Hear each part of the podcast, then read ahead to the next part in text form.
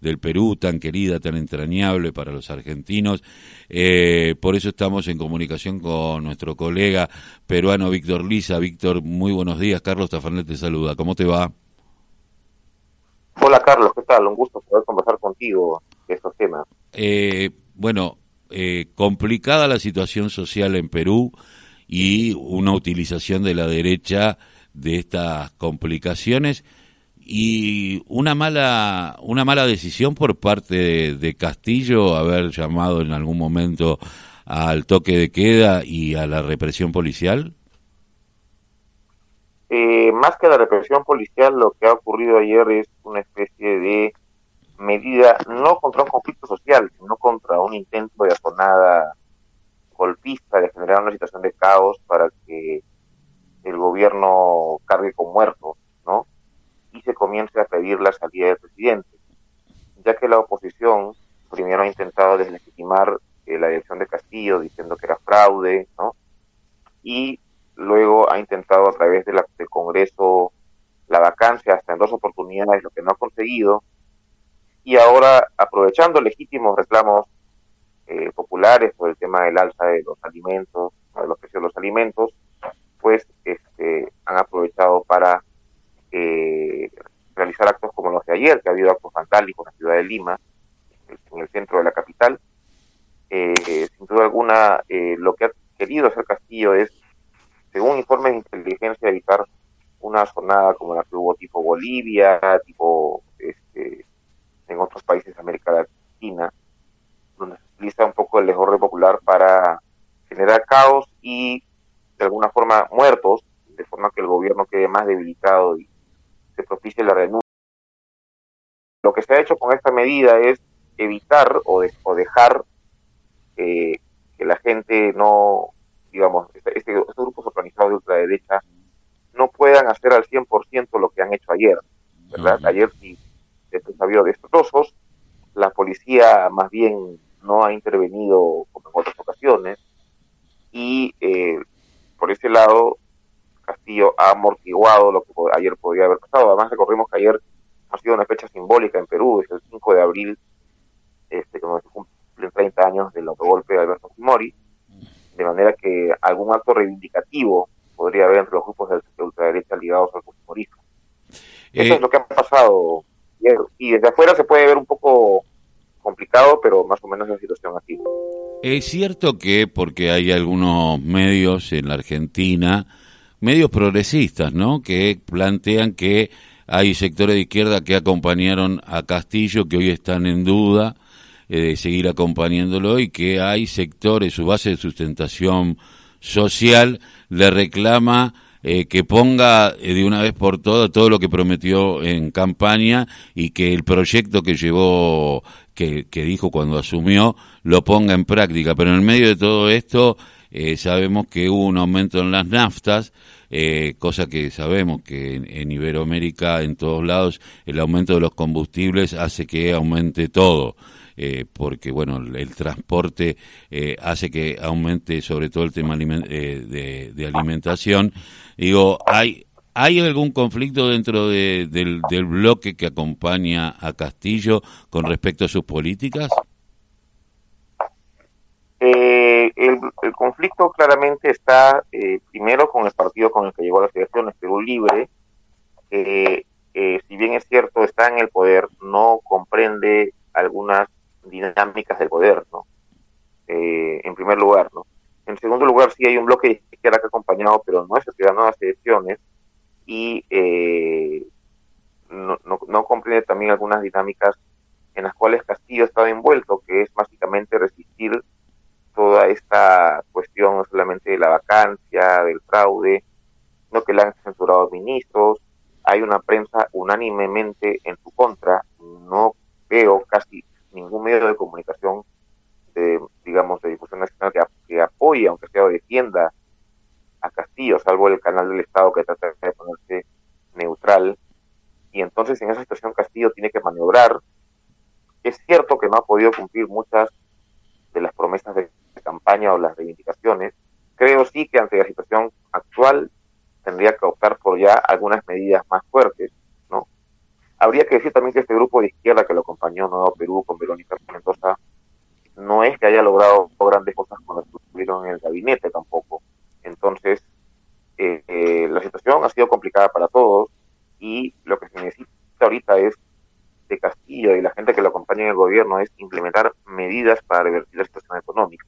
Creo que eso le va a dar un aire, no solamente porque va a calmar las aguas, sino porque puede comenzar a obtener un apoyo popular que lo blinde ante toda esta ola que, está muy fuerte, ¿no? Y también obviamente le falta algo de comunicación política popular para poder este, comunicar mejor las, medidas que está tomando. Eh, eh, a mí me da la sensación, y creo en la Argentina se está sucediendo, de que todos los días nos reunimos, el gobierno se reúne para parar los niveles de eh, del aumento de precios, teniendo en cuenta que somos un país que producimos alimentos para 400 millones de, personas, tenemos 50% de pobreza. Eh, y, en la Argentina eh, era impensable que hubiera 50% de pobreza, eh, pero lo que veo es que los gobiernos neoliberales, que la derecha, que ahora se envalentonan junto con la ultraderecha, este nuevo fenómeno que está creciendo en todo el mundo, ha dejado minada el Estado y determinado sentido común en la población que hace imposible a veces llevar adelante un gobierno de corte nacional y popular, eh, como, no sé, le pasará seguramente a Boric en algún momento, y Lula no va a encontrar el mismo Brasil ni va a poder hacer lo mismo que tal vez hizo antes. ¿Vos tenés esta mirada de que va a ser más dura la pelea? Pues yo creo que sí, efectivamente, eh, porque hay un factor que es muy importante en América Latina y que incide, es el peso de los medios de comunicación y el manejo de la opinión pública, ¿no? Creo que los gobiernos progresistas tienen que debatir qué hacer ante esa situación, qué tipo de medidas, ¿no? Por ahí estuvo interesante lo que hizo Cristina Correa con leyes de medios, pero creo que hay que dar algunos pasos más con respecto a esa situación y también los mismos gobiernos generar nuevas formas de comunicación o vender nuevos sueños, porque a veces la gente ya, ya conoce un poco lo que hicieron, quiere otra cosa, ¿no? Entonces, allí habría que, pensar un poco en cómo no solamente revertir esta situación, sino generar un público que pueda comprender ¿no? el, las, las nuevas dinámicas en las que se está moviendo el continente en un contexto, pues, como, como tú dices, de, de la ultraderecha que está muy fuerte. ¿Cómo continúa esto en el Perú, según tu mirada? Pues ahorita, como te decía, como que se ha frenado un poco el asunto del, eh, de la sonada que se pretendía hacer ayer, 5 de abril. Todavía la situación está complicada, yo creo que en el transcurso de las horas puede tener un mejor panorama, pero sí creo que Castillo tiene que comenzar a tener la iniciativa política. Eh, no puede esperar que caigan lo que decimos acá los periodicazos o informes de televisión, sino comenzar a plantear medidas para que estén en la agenda pública y más allá de que los medios satanicen, ya queda en el debate.